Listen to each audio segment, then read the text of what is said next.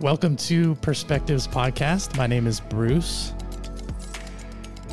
This is a place for meaningful conversations, a place of discovering who we are, our values, our stories. This week I have a friend, interesting guest that I'll introduce in just a moment. Her name is Miss Olena Koval, and she's from Ukraine. She's a psychologist, a mom, and specializes in trauma. And what a time to be in that sphere. For those of you that maybe don't know who I am, I encourage you to go back to the first episode for an introduction of this podcast, the purpose and why we're doing it. Our family has lived in Ukraine for the past 15 years.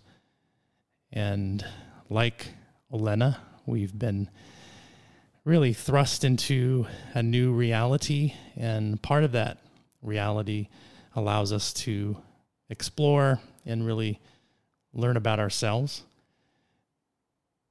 I enjoy conversation, and that's really the heart of this podcast. And so we'll get to our guest in just a second. But I did want to just point out the, the word dialogue. I really enjoy etymology, understanding the root words uh, dialogue comes from the Greek dia, meaning through, and logos or log, which is the word word. A stream of meaning flowing among and through and between us. And so, as we're putting together these words into sentences, into conversation, we're actually carrying meaning and interacting with meaning. And, and so, to restore the art of conversation requires us to actually listen. And in our generation, one of the things that I think we're losing is the art of conversation. Conversation is becoming theater. Who can argue the best, who can speak the loudest. And there's this idea that in dialogue, there's a winner and a loser, which is a false reality. The moment we try and win an argument. Uh, maybe we're great at rhetoric and logic and we can think on our feet and we have a lot of cognitive information. But if we are not listening and we're not engaging in the appreciation and the understanding of meaning, and we're trying to grow and develop our lens from which we see the world, then we're actually not having a dialogue or a conversation. We're just maybe speaking to ourselves.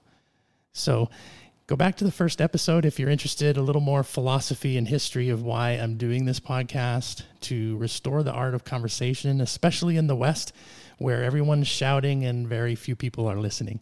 And before I introduce uh, Lena, this morning, just researching again the statistics on uh, Ukraine and the refugees since February 24th when Russia invaded. I can't believe it's it's been five months, five months. 9.6 million, according to statistics I got from the UN, 9.6 million uh, Ukrainians have fled Ukraine. Interestingly, 4 million have returned. So that gives a net of 5.6 million have been displaced, have started their lives in other countries, have moved. 5.6 million. Like, I can't wrap my head around that inside Ukraine, those that haven't left but have been displaced, another 8 million. 8 million. Moms, dads, kids, grandmas and grandpas, your neighbors.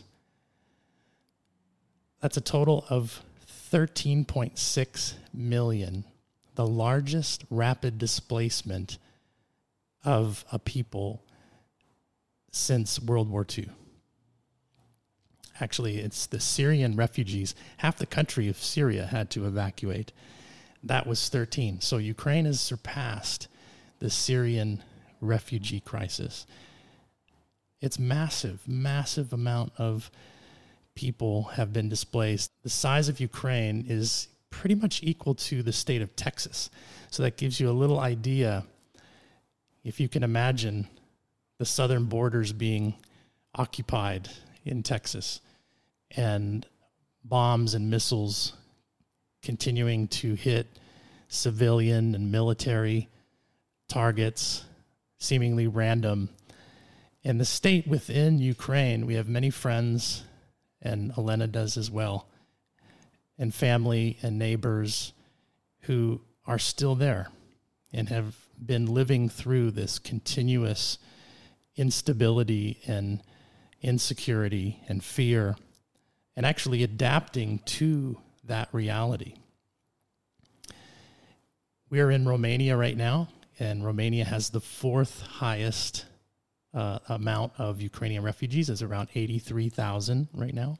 I want to just go ahead and bring Elena in to our podcast now and welcome her, and we'll get into a little bit of her world in, in conversation. So, Elena, welcome to our podcast. Merci. merci, merci. She's already learning Romanian. Uh, yeah, I am a bit. Can you say anything other than merci in yeah, Romanian? bună ziua. Okay, what does that mean? Um, have a nice day, like hello, something like that. Okay. Like dzień in Okay. Ukrainian. Nice. Elena, take us take us back to before February 24th and give our listeners a little bit of understanding who is Lena Koval, where are you from, what were you doing in Kiev? So, Mhm. I was born and raised in the Donetsk region, but I moved to Kiev uh, more than 20 years ago to, for my university, and I stayed there. Um, my life was pretty simple.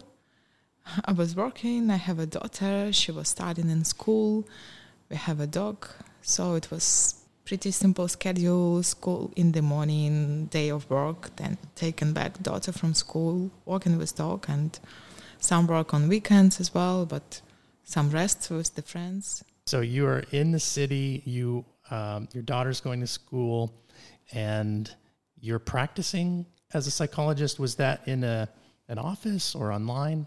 um, i had my own practice i had um, mm, let's say office and i was working uh, offline and online as well i had some clients who were living abroad Can you tell us, like, how did you get into psychology? Uh, maybe a little bit of uh, your story there. Oh, that's interesting. Um, for for my, it was quite common that uh, students at the end of the school, they didn't know what what they're gonna do afterwards. So it was mm, my example as well. I didn't know, and um, my first university was chosen by my parents. I, I finished uh, computer science, but I never worked uh, in this field. Mm, I, I had a good career in the bank, in the banking sphere. It was the fraud monitoring thing, and um, we did some. But at some point, I realized that I'm losing my time, and I I didn't feel any sense anymore in my work. Mm-hmm. So I stopped, and I was thinking about what I'm gonna do Mm-hmm. um, and uh, I tried few few other professions like I, I tried to uh, study photography or cosmetology. I was I was uh, looking for myself actually in Okay. the, uh, through through this uh, experience, but at some point I got my personal uh, crisis in life Mm-hmm. in relations with my uh, husband, and um, I found few uh, specialist psychologists uh, in order to help us, but I didn't get any like useful practice what, which I could change somehow our relations or my understanding of those, of that crisis. Then uh, my daughter was born, and when she was like one, at some at one day I just woke up and. Uh, nice idea came to my mind just to go uh, to my second university and like in three days i was already accepted by university in kiev uh, Mm. It's what I love about Ukrainians is how resourceful they are. Like when I go back to America or Canada, where I was born, uh, there's this kind of sense like your your life's headed in one direction. To change career paths, to do something drastic, is is a is a big risk, um, and takes a lot of emotional energy. And I've seen this repeated within uh, Ukraine, especially in the last five, six, seven years, there's like kind of a, a rush to figure yourself out. And there's many opportunities. And for you to just kind of, you know what, I'm not happy. I'm not going to wait until I'm 50 sitting at the bank. Yes. You know, some people love that, love numbers, love things adding up. But you decided this is not who I am. I really credit you for stepping out and starting in a, a new path, especially psychology. It's not not like you went to work at McDonald's, No. you know, and this is an entirely new sphere. So, uh, did you know right away once you got into university and started learning that this was, hey, this I, this is more comfortable with my interests and my passion? Yes, I knew that from the very beginning, and I was constantly looking for some depths in my life. I felt that um, uh, what I can see or like what we can calculate, i- it's not, it's not the, the whole entire world. You're attracted to mystery and mystery or something which you can't uh, count, which you Mhm. can't measure. You you you don't have these measure, uh, measure instruments to to, to Right. count something which is really more important than Mhm. working in a bank and losing my time. Mm-hmm. Interesting. So you're take us through. You're, you go through school, you graduate, and then how did you go from graduation into actually practicing? When you're studying psychology, you need to have your own therapy, like hours of therapy, and it was a slow and essential process uh, uh, from my own therapy, individual, from my own group therapy. We started to have some practice, so it was slowly, slowly happened by itself. Mhm. To be honest, Right.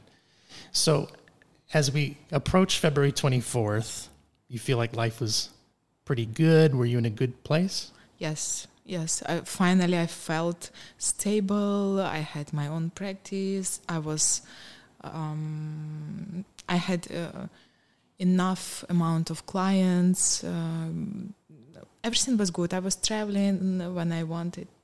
Mhm. Uh, my daughter was in a good school. We we lived in a good apartment. Mhm. We just bought a puppy. Mhm. So everything was good, to be honest. Yes. is that the puppy that's here now? Yes. Okay, okay. All the Ukrainians and their pets. We've uh, we've talked about that before at the border. They show up and you think you're picking up four people, but it's four people and, and three animals.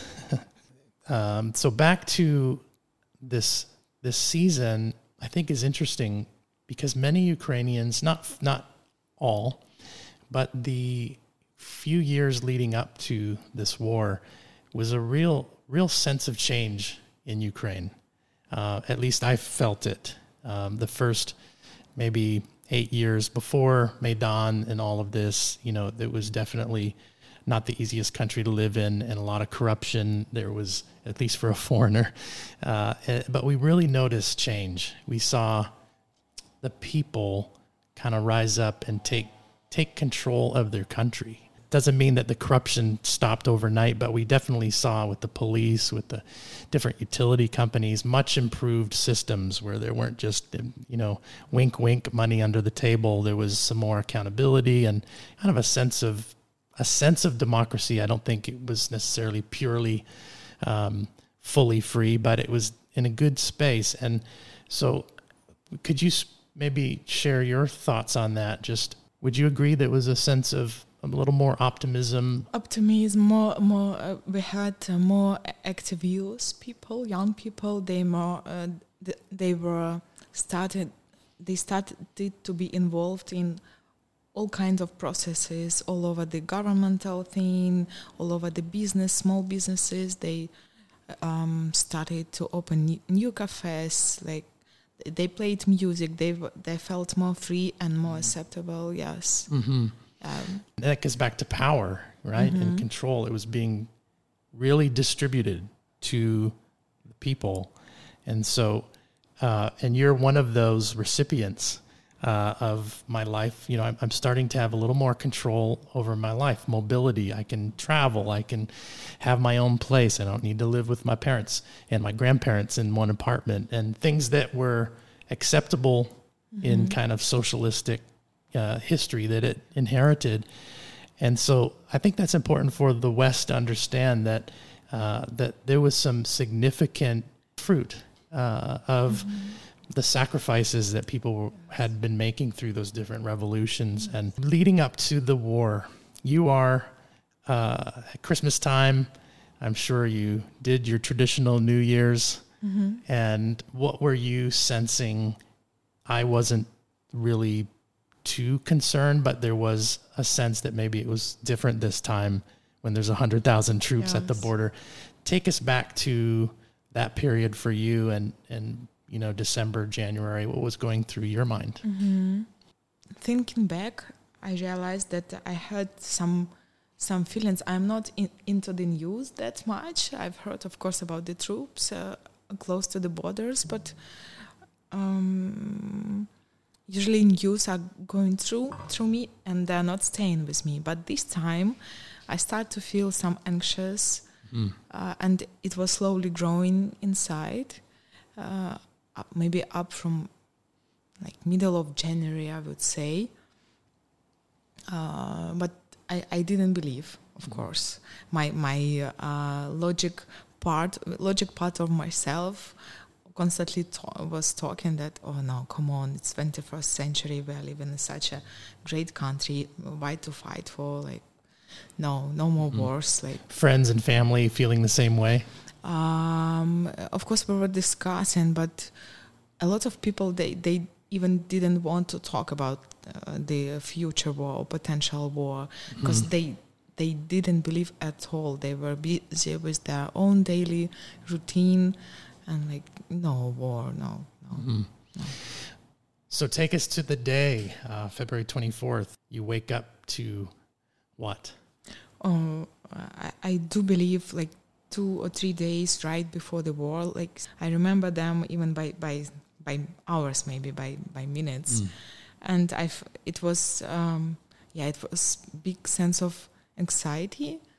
Uh, and Wednesday, I came back from my work, and then I thought, okay, uh, I'm booking tickets now somewhere to Turkey. I wanted to fly to Turkey, and uh, I'm gonna have unplanned vacation. And if nothing happening, I'm coming back, and that's it. Mm-hmm. And I opened browser, and there were no tickets anywhere from Kiev to flight in the future 10 days. You couldn't fly anywhere. There were no mm. tickets somehow I managed to find uh, a ticket from Kiev to Moldova. So next day I, I plan to fly away. Bags are packed. You wake up, and what happens from there? Early morning, I got a call that okay, war started.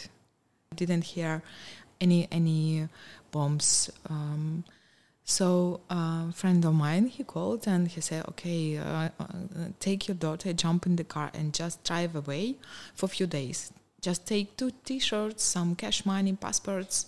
Just just go, and mm-hmm. be fast." Mm-hmm. So in half an hour, we were already sitting in the car and trying to get out of the city. With with uh, a million other people. Yes. Roads are blocked up. Yes. You were what what's going through your mind? There was no time for emotions, no space for emotions. Really? Yeah, yeah. I was pretty calm, and thought she was sleepy, and um, somehow I thought that we're gonna spend like a week or couple of weeks uh, in the middle of nowhere in Ukraine, mm-hmm. in the western part of Ukraine. So, where did you go? Uh, we drove to our friend's parents' place. It's an old, small village uh, in the in the middle of nowhere, like in the middle of field and forest. So I didn't know what to do. Of course, we stayed in those in that village for a couple of days, and I didn't feel like going anywhere because I didn't know where to go and what what I'm gonna do there and how long it will take. Uh, but again, uh, another day I woke up and I felt, okay, I need to go. And uh, I, I got a call from another friend, and they um, they lived in the western part of Ukraine on the uh, border with Hungary, and they said that this exact this um, entrance to the Hungary now with the Ukraine is not as crowded as others. So you can you you can drive there. So we drove, and I felt like I'm driving. So we we sit we sat in the car and um, and crossed the border with Hungary, and I was leading to Turkey because I have friends and sisters mm. in Turkey. Gonna get there. You you spent all this money on your ticket. You're gonna drive to Turkey. Yes, I didn't know where, where, where to go. Uh, it was an interesting story. I, I, I stayed here by accident. Um, here, as in Cluj? As in Cluj in Romania, yes. Mm-hmm. Um, we booked a hotel in Cluj uh, to sleep overnight because we were really tired. And, um, and somewhere at night, I, I realized that, okay, what I'm going to do in Turkey. They have an econo- economical crisis there and um, I, I, checked uh, the prices for rent. Uh, they they were double uh, comparing with January. Okay. When the war started, right? The the apartments were extremely expensive. Became so, and I realized that I will not find the proper job there for myself, and I will not find a good school for my daughter, and I will not get any um, support from the government because Ukraine is far away from Turkey, and uh, probably Turkish government will not support in any way. Mm-hmm. So it was a big dilemma what to do. Like so, here in Romania, um, waking up in the morning in this hotel, I, I got two options: one on south to the Turkey, uh, another north, and brought two different directions. Mm and I was ready to flip coin in the air what to do because I was I lost I, I, I felt lost like mm-hmm. I have no idea what to do mm-hmm. and um, mm, parking out from the parking spot uh, I scratched with my car uh, car of the Romanian um, guy I was yeah I was it was another headache I was like okay mm-hmm uh, and the guy, he said, Yeah, I don't care. I don't need to call insurance. And then he saw my Ukrainian plates and he asked, Do you have actually a house? I was like, No. Okay. I have a I have friends who are offering house uh, for free. They just built it, and uh, um, house is open. And he showed me photos. So I followed him in, and in half an hour I was living in a nice house here in Cluj? Mm. I came maybe uh, about a week or two probably after you. When did you come to Cluj? First of March. Okay, so we were we actually arrived at the same time, and to see hundreds of Elenas uh, in the hotels. In the I, I wrote about it on my blog. Exhausted, travel weary. I mean, I would run into Ukrainians in parking lots in their cars in the same situation you were in, ready to flip coins. Like where where do we go? We have limited amount of money. Mm-hmm. Uh, we just know that we're safe. Yeah, you know, and that's that's where they were at, and to be among the thousands and thousands. I remember the first few weeks it was like 10,000 people have left and then it's 30,000. You know, now we're in the millions, yeah. but back at that beginning stage, Romania really like Poland like Slovakia and Hungary, there there was an immediate response of kindness, of assistance, of we'll, we'll do everything that we can. And it was really amazing, amazing period to see humanity. Uh, the hearts just open up. We speak different languages, and so you speak English. So, but many of and a lot of you Romanians speak English, so you have that connection. But many, many Ukrainians uh, don't speak English, and and those that the elderly that are leaving and don't have uh, an online job opportunity. So you're you're actually um, more of in the minority from my perspective because you are a self-starter entrepreneur. Mm-hmm. You're you're young, uh, got your car. You started out and had the mental capacity to to navigate. But for so many Ukrainians, they come into this situation with the trauma without all of those tools. So tell us about how you begin working with Ukrainians and how you went from flipping a coin, where do I go, mm-hmm. to actually being so useful as as a psychologist and trauma therapist to assist and help hundreds of those in our region here in Cluj, your own people. Mm-hmm. How did that come about? It's again about the accident. Um, first few days um, when we stayed in, in this house, um, there were house, of course, chaotic. I didn't know what to do, and uh, there were others living in this house. Yes, there okay. were other Ukrainian families. Okay, and uh, it was slowly restoring process, like with normalizing the schedule with sleeping, eating, and everything. And uh, there was uh, in Cluj, uh, Romanians organized some kids activities uh, for Ukrainian kids and we came there with the daughter, and I met the beautiful Romanian lady. We start talk, you know, by accident, and uh, somehow we ended up, and and uh, she offered her help in organizing to have some group meetings with Ukrainians, because I saw in in, in that uh, space for kids activity, I, I met a, a, lot of Ukrainian women, and I saw uh, in their eyes that they're lost, they're confused, they they they have fears, and it wasn't the right moment and right place actually to talk about it. And and this beautiful Romanian uh, lady, she helped uh, to organize space and uh, give some aid through through all all the Romanians who are helping Ukrainians actually. So, and in this way, in this way, I organized uh, my group meetings with Ukrainian women because who we have here, of course, mostly of them they're women and kids.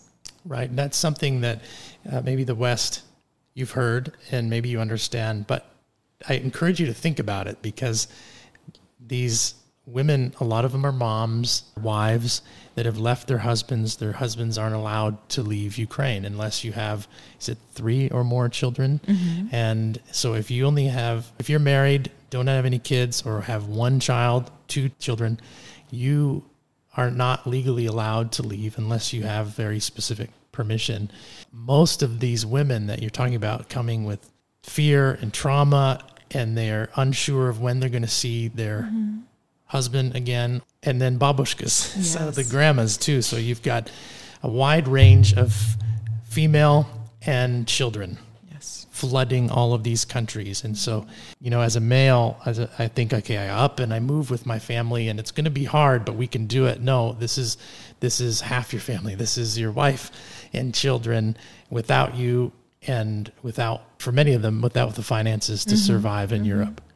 Uh, when I think of like post traumatic stress disorder, mm-hmm. and, and it, I always think of uh, military, those soldiers that are on the front lines that and witness horrific mm-hmm. atrocities and you know the nightmares and the physical anxiety and the effects mm-hmm. that it has. But from this experience of seeing refugees and seeing um, being a part of displaced people, uh, traumas broadening in my mind and in my experience to being much more than just for soldiers.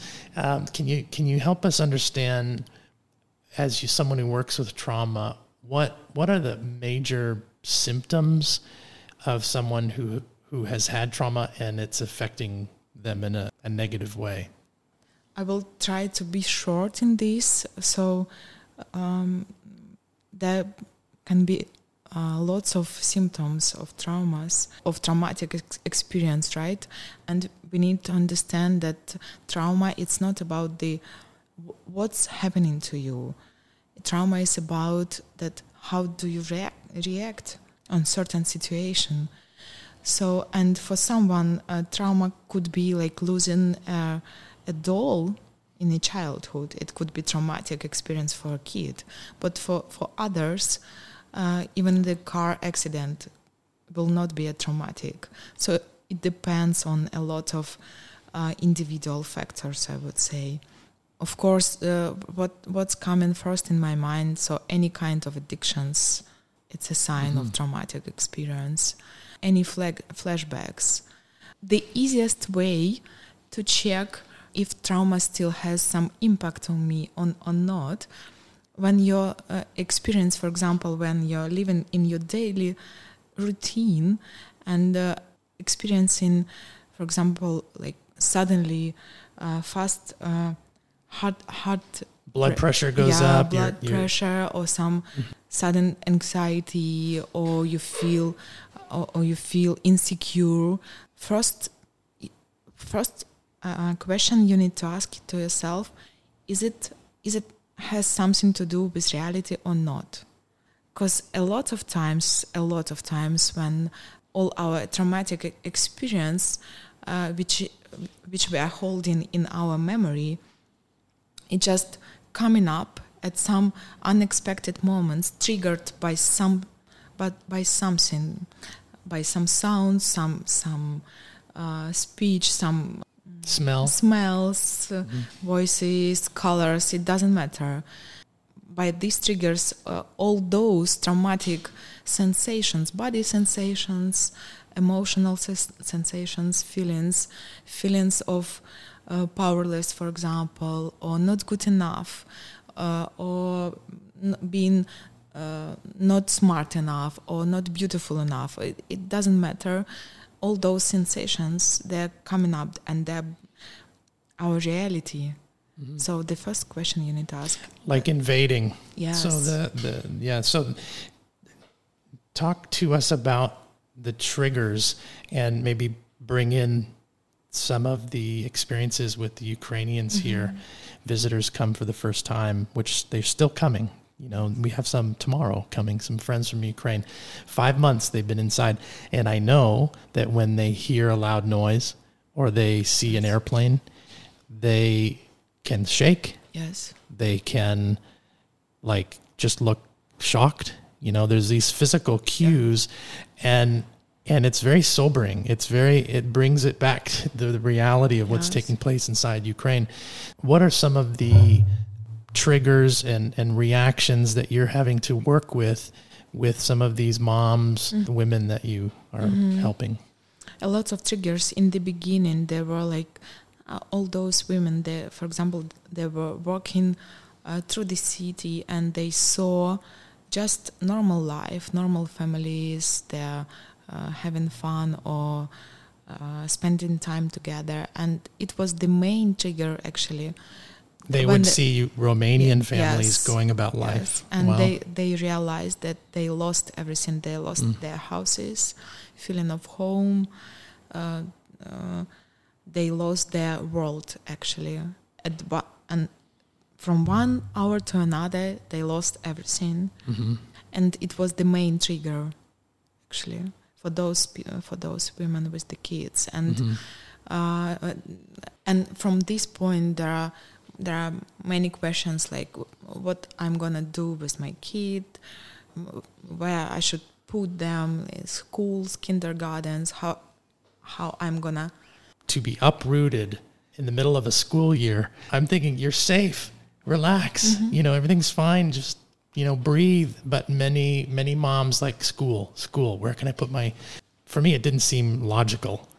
I guess it, it's individual thing it can be overreaction it can be traumatic but again it's important to f- to keep this sense of act- activity Normalcy. yes Right. you need to keep this uh, feeling that you're uh, still active in some aspects of your life. You're Mhm. active in uh, organizing some entertainment for kids. You're, You're cooking, active, you're, whatever yes. you were doing, trying Yes. to bring it into Yes. this reality. Not, not to stay frozen. It's it's Right. so so important. Not not to stay and lay down on the sofa and enjoy that you are safe. No, it's it's not the best solution. And and if anything, we saw the first probably first month, they were glued to their phones because their sons were fighting in the front line. Their neighbors were they okay? Their property, their home was it still there? And and we saw that day after day, and then the physical effects of that stress after a week, two weeks. We had people going to the hospital Mhm. because they were physically falling apart. yes. Um, is is that something you've experienced as well? Like just the, the health, physical yes. health reactions of stress and fear? Yes, yes. Yeah. What kinds of things have you seen just physically? Head, Um, headaches or uh, blood insomnia, pressure, insomnia. insomnia, or uh, some eating disorders, um, like overeating or not eating at all. Mhm. Um, what uh, panic attacks, Mhm. opening up some chronic diseases. Okay. What are some other things that, that they can do just practically from your experience to begin to Mm-hmm. uh, take steps? Mm-hmm. Practically, what you can do, um, you first you always need to remember that it is just um, one, one part of, of you which is still feel fear, for example, or can't sleep. It's not the whole you. You're you're you, you are much much bigger as a as a soul, as a human. You are much bigger than this part. First of all, second of all, everything what what you're feeling is okay. Uh, and third, um, I would recommend that any any types of like mindfulness practices or or praying, uh, it's it has the same therapeutical effect when you when you uh, feel this connection to to something which is bigger than you and which which you can lay on in even in your feelings when you in ukraine we have this saying that you can't fall uh, down then guards uh, god uh, hands are you can you can't fall through Further, through- you can't. f- Yeah, you can't fall through God's hands. yes Yeah. yes and uh, to keep this uh, in your memory that you, you Mhm. can't actually Mhm. and um, in practical you, you need uh, you need to to try to to organize the normal daily routine with eating sleeping doing some uh, workouts or lawn walking or any any kind of sport activities like anything which you Mhm. like to hmm Our bodies are so uh, integrated, yes you know, and and maybe and I, I we've talked about this before, but just the uh, like you had mentioned, trying to measure things and trying to quantify everything. It's not that simple. We're so dynamic, and um, so would you say that uh, putting ourselves in healthy spaces, like with people that you can talk with and, and dialogue, you you use dialogue and conversation as a healing tool among the Ukrainians here, right? In your group discussions, um, is that for everyone? Is that kind of a principle that you should practice if you've had traumatic uh, experiences, um, or is just for the outgoing, talkative people, or is that also important for the introverts? yeah it's important for introverts but for introverts uh, maybe uh, maybe face to face sessions will be more comfortable Versus Zoom, yeah, Yeah, or maybe. Zoom, the- where, where as long as they can keep feeling that they are in control of this um, interaction. Mhm. For some people, it, it will be really important that their boundaries uh, are safe and they are controlling, and Mm. then anytime they can stop this conversation or switch off. Just give us a comment on the situation now in Cluj. Like many other cities, they had an influx, different waves of people. Uh, that was interesting to experience too. The first wave, uh, mostly younger people that were ready to go start new opportunities.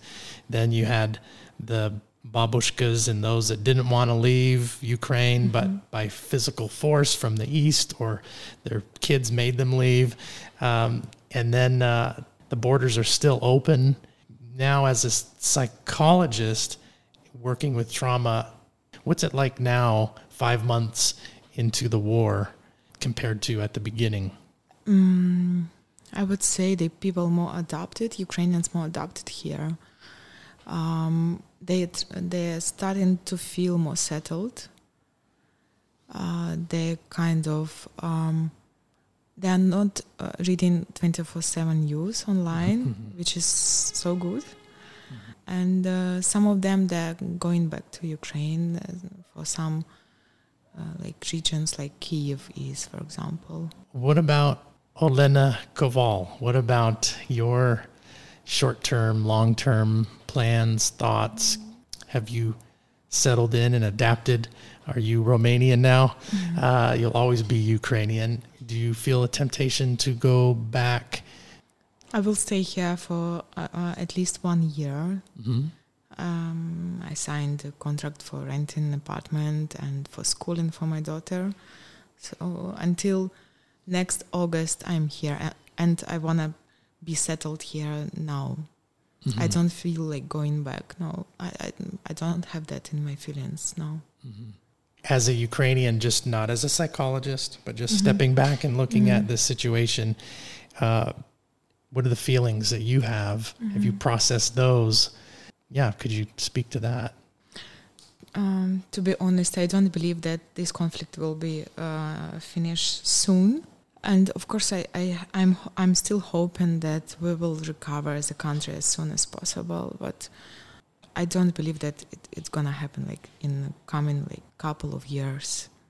And by that time, again, we we should uh, remember that by that time, in two years, all those millions who left, they will feel settled in Mhm. in other countries, and it will be a, another stress again to to feel uprooted Mm-hmm. and be back to to the country which in your memories you have one country, but Mhm. in reality, it is already another country. hmm I know visiting uh, last month, going back and hoping that things were the way they were.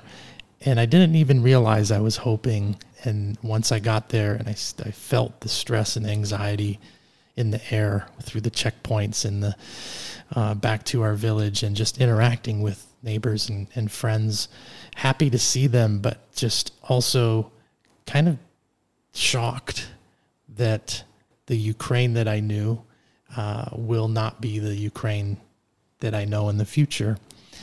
And that's, uh, like you said, that will give a lot of opportunity for trauma counselors, uh, unfortunately.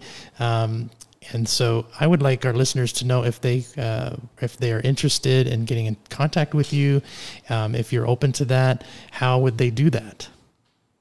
They can use my f- Facebook profile. Maybe it's easiest way. Okay. Yeah, we'll we'll include that in this episode, uh, Mhm. Elena's Facebook profile. Feel free to reach out. For the English listeners, like this is a, a real blessing to be able to hear someone who can speak English well, and you do, Elena. Thank, Thank you, you. very much. Um, and uh, most of your trauma counseling is in Ukrainian. Yes. Do you have any English? Um, I had Patients. Few, I I had few teenagers. Yes. Okay. Okay. Well, I I know she'd be thrilled to practice her English more on a professional level. So, thank you so much, Elena, for Thank being you, with us on this podcast. Um, we're going to say goodbye, but encourage you to check back every week. We'll have a, a guest. They will be from different cultures, different perspectives. And I hope that you've learned something. I know I have. Thank you, Elena. Thank you, Bruce. Bye. Bye bye.